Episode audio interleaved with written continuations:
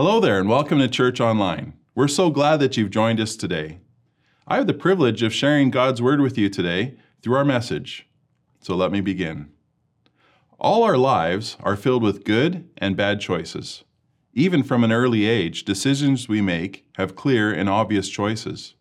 There are obvious ones like whether or not we should touch fire or lick a knife, to the not so obvious choices like the friends that we choose to spend time with or things we believe on the internet. From a very young age, our kids could hear my wife say to them, Make good choices. My son Aaron, when he was about three years old, saw this picture hanging on his grandma's wall and declared to the family, Those kids made a bad choice. Speaking of kids, if you're looking for an opportunity for a parents' night out, our church will take care of your kids on June 16. Register online. Now back to the message. I'm not sure or exactly what I know about making good choices. I haven't figured it all out. Far from it. But let's study together a unique story in Exodus 32 that is full of bad and good choices and draw out some valuable principles that will help us today. Exodus 32, starting at verse 1. When the people saw that Moses delayed to come down from the mountain. Now let's take a deeper look at what is going on here by jumping back to Exodus 24, starting at verse 15. Then Moses went up on the mountain, and the cloud covered the mountain. The glory of the Lord dwelt on Mount Sinai, and the cloud covered it six days. And on the seventh day he called to Moses out of the midst of the cloud. Now the appearance of the God of the glory of the Lord was like a devouring fire on the top of the mountain in the sight of the people of Israel. Moses entered the cloud and went up on the mountain, and Moses was on the mountain 40 days and 40 nights. Notice the 40 days and 40 nights. There are significant events in Scripture that have the number 40 in their timeline. There's nothing mystical about numbers in the Bible.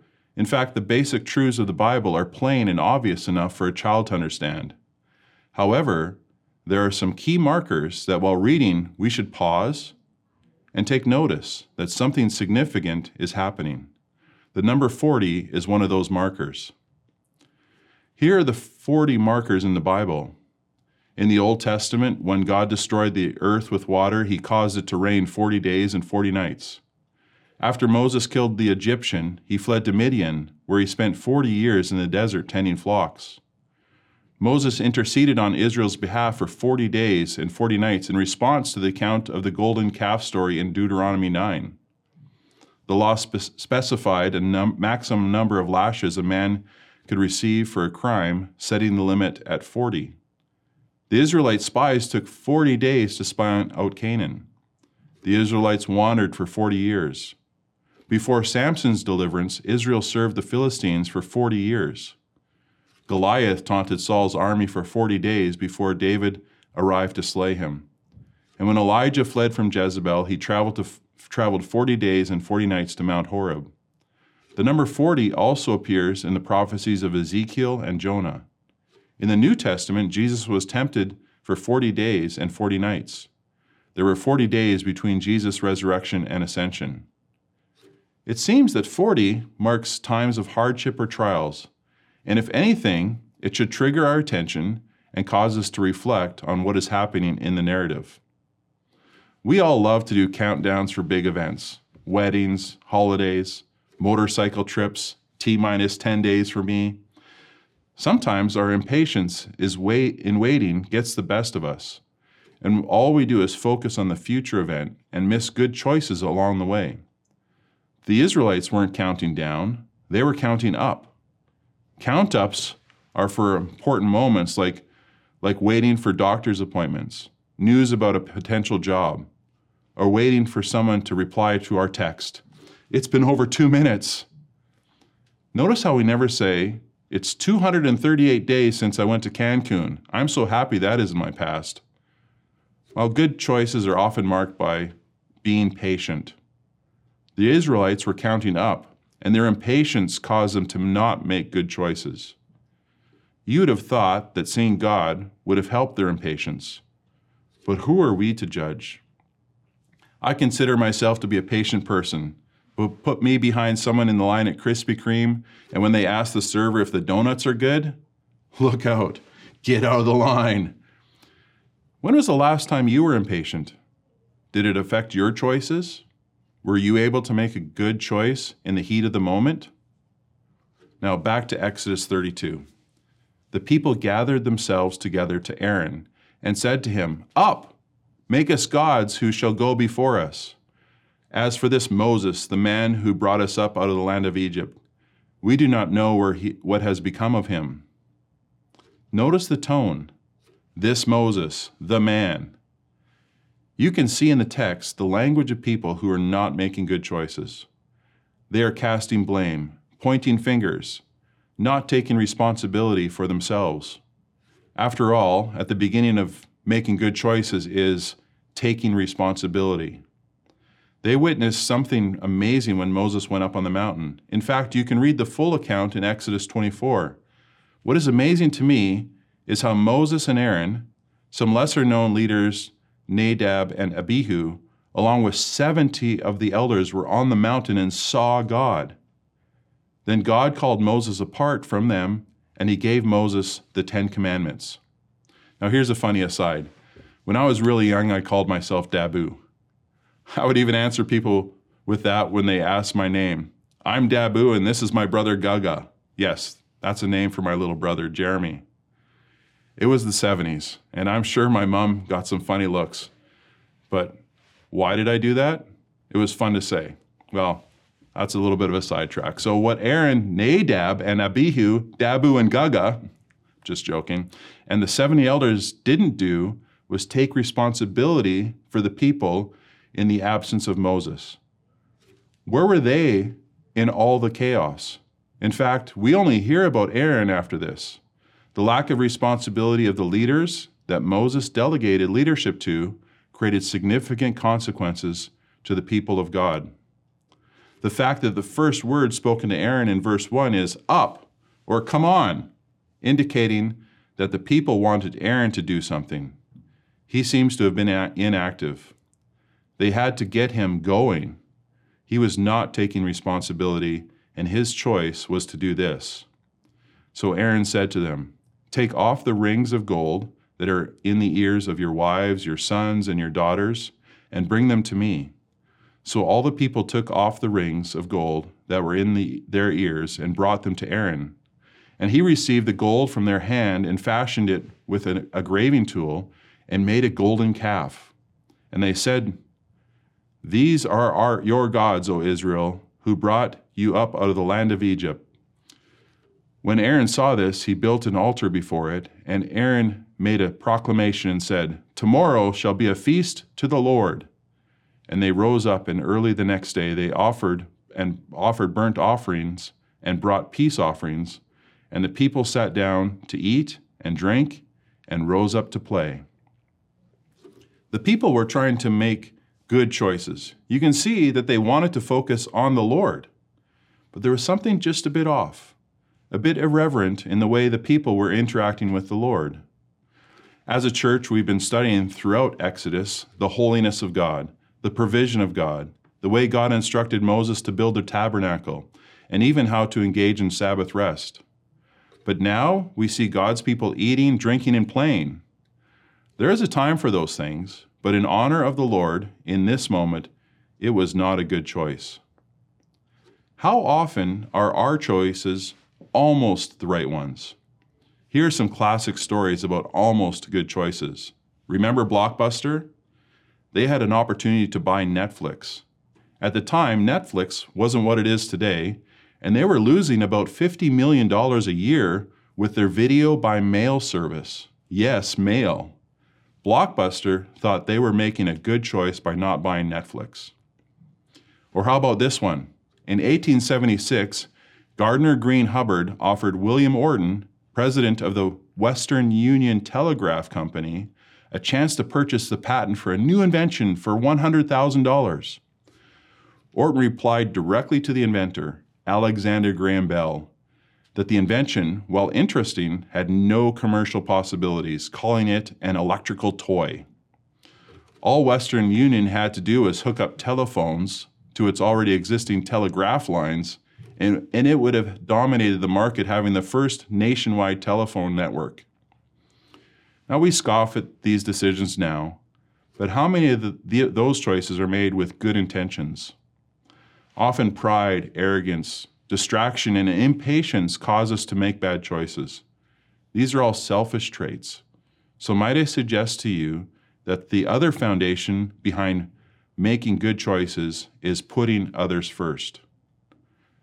Just look at this story in Exodus. We see people who were, who were impatient, not waiting for the Lord, and were anxious about not having a leader when Moses left them. They quickly went from following Moses to blaming him in their selfishness and were only thinking about themselves. Have you noticed how quickly we fill in the silence of leadership with our own, often incorrect ideas? We all want to know everything all the time. Getting back to number one, being patient. And the Lord said to Moses, Go down for your people, whom you brought out of the land of Egypt, have corrupted themselves.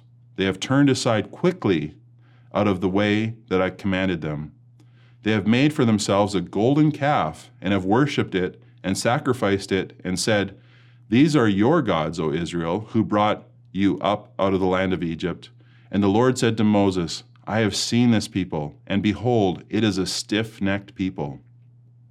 Stiff necked is an interesting uh, expression. It means to be obstinate, stubborn, and difficult to lead.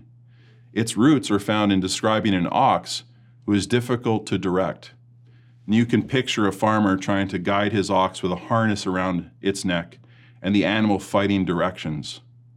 This is how God often describes the Israelites in the Old Testament. And right up to the New Testament, when Stephen, who was the first Christian martyr, called the Jews stiff necked because they, were, they murdered their Messiah. When are we stiff necked?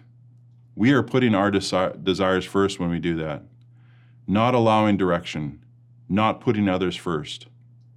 What we see in Exodus 32 is an interaction between the Lord and Moses working through the consequences of the bad choices they made to create the golden calf. And in that moment, the Lord showed mercy to them. But watch Moses' reaction. Then Moses turned and went down to the, from the mountain with the two tablets of the testimony in his hand tablets that were written on both sides. On the front and on the back, they were written. The tablets were the work of God, and the writing was the writing of God, engraved on the tablets. When Joshua heard the noise of the people as they shouted, he said to Moses, There's a noise of war in the camp. But he said, It is not the sound of shouting for victory or the sound of the cry of defeat, but the sound of singing that I hear. And as soon as he came near the camp, he saw the calf and the dancing. Moses' anger burned hot, and he threw the tablets out of his hands and broke them at the foot of the mountain. He took the calf that they had made and burned it with fire and ground it to powder and scattered it on the water and made the people of Israel drink it. Could you imagine the scene? Moses experienced something amazing with the Lord, a literal mountaintop high and then came down and see what he saw. Could you imagine that? It filled him with such anger that he smashed the precious work of God. Notice what it said that those tablets were the writing of God, special, and yet Moses smashed them. What happens next is really hard to understand. If making the people drink gold wasn't hard enough, Moses asked, Who is on the Lord's side in verse 26? And Levi's sons answered the call. And he said to them, Thus says the Lord God of Israel Put your sword on your side, each of you, and go out, go to and fro, and from gate to gate throughout the camp, and each of you kill his brother and his companion and his neighbor. And the sons of Levi did according to the word of Moses. And that day about 3,000 men of the people fell. Making good choices also involves hard leadership at times, and sometimes that leadership means making tough decisions. Moses knew there were consequences for what the Israelites did. He was holding the very instructions that God wrote, and number one was, You shall have no other gods before me. Back in Exodus 19, we see this. Now, therefore, if you will indeed obey my voice and keep my covenant, you shall be my treasured possession among all peoples, for all the earth is mine, and you shall be to me a kingdom of priests and a holy nation. These are the words that you shall speak to the people of Israel. If you obey my voice and keep my covenant. In other words, if you make good choices, the people of Israel would have some amazing positive rewards. But the consequences of not obeying what God commands resulted in some tough decisions by Moses. I like to put myself in other people's shoes to try to see things from their perspective. Could you imagine what, what, what it would have been like for Moses to carry out the decision to punish his own people with death because they broke God's first commandment? That's what makes this so hard for us to understand. If it were us, would we have just said, That's okay that you created another God to worship? It sounds almost silly, doesn't it? We read it now and think, well, That's harsh. But when we grasp the big picture and truly understand the holiness of God, the tough decision is the right one.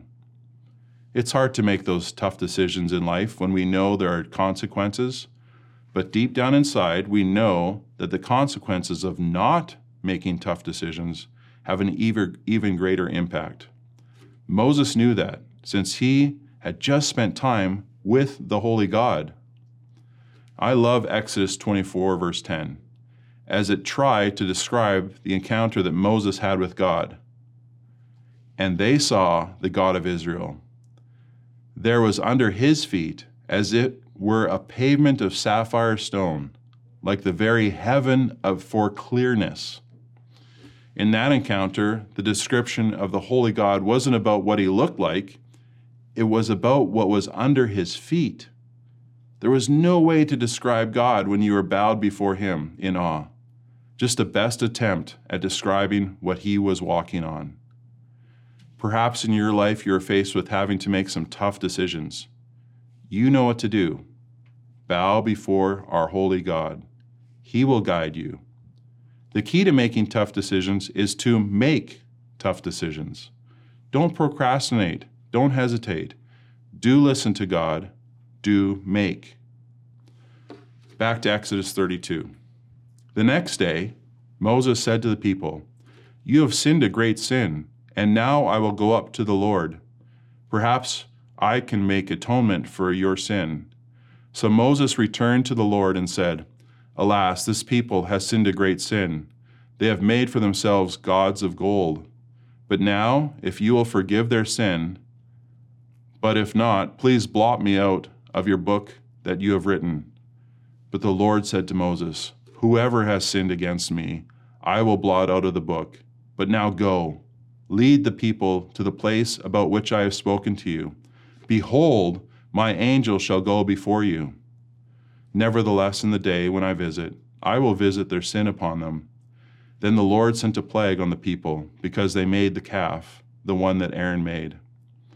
There's quite a turn in this passage where Moses goes from carrying out judgment on his people to pleading for forgiveness for the sin they committed. What Moses was doing in that moment was recognizing their need to make things right with a holy God.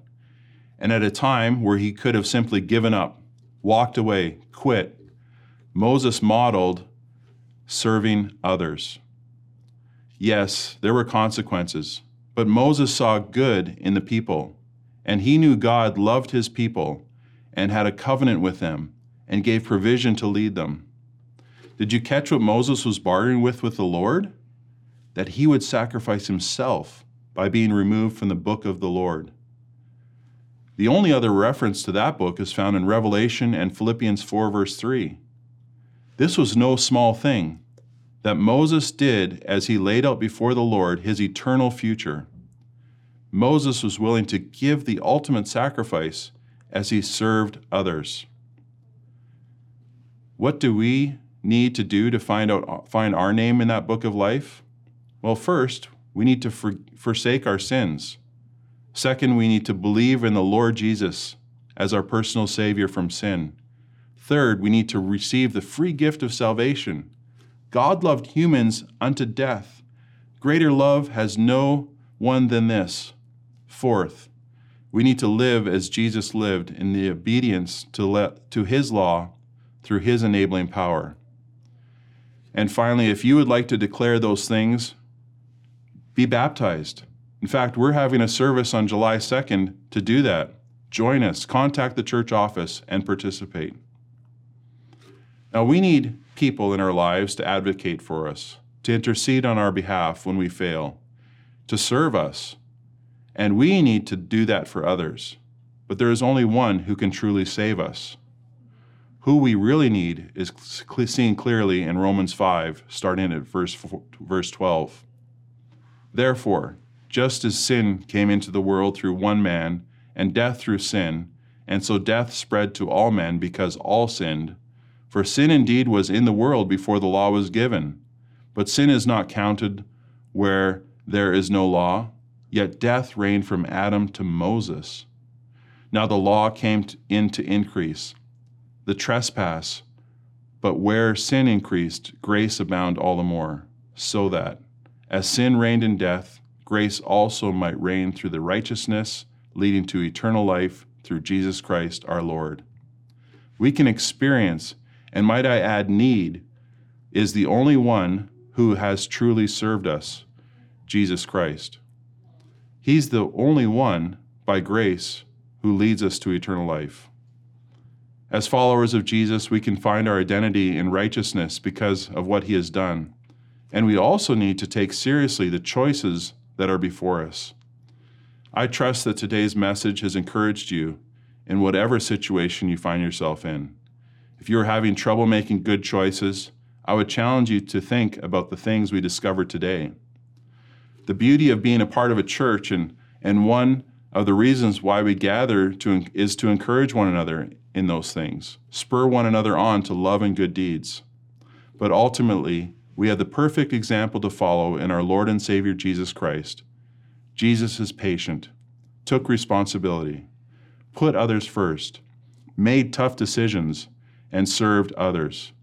As Christ followers, we are to do the same as we make good choices. Let's pray together. Heavenly Father, forgive us when we are selfish, impatient, and put others first. Forgive us of our sin. Help us to make good choices. Many of us are faced with big decisions in our lives, and we are thankful that we can come before the Creator of the universe with those things, and you graciously grant us wisdom by your Holy Spirit. Move us, Lord, to patience, taking responsibility for the things we can control, and letting go of the things that we cannot control. Help us to put others first, and when faced with tough decisions, guide us, and help us to look for ways to serve others. As you, Jesus Christ, set the example for us to follow. Amen. Now, if you're faced with some challenging decisions, ensure you spend some time praying, listening to God, and sharing these things with others. And don't forget to make good choices. Thanks for your generosity, church, and giving to make these videos like this happen, and for Central Heights Church to make a difference in the world. See you next time.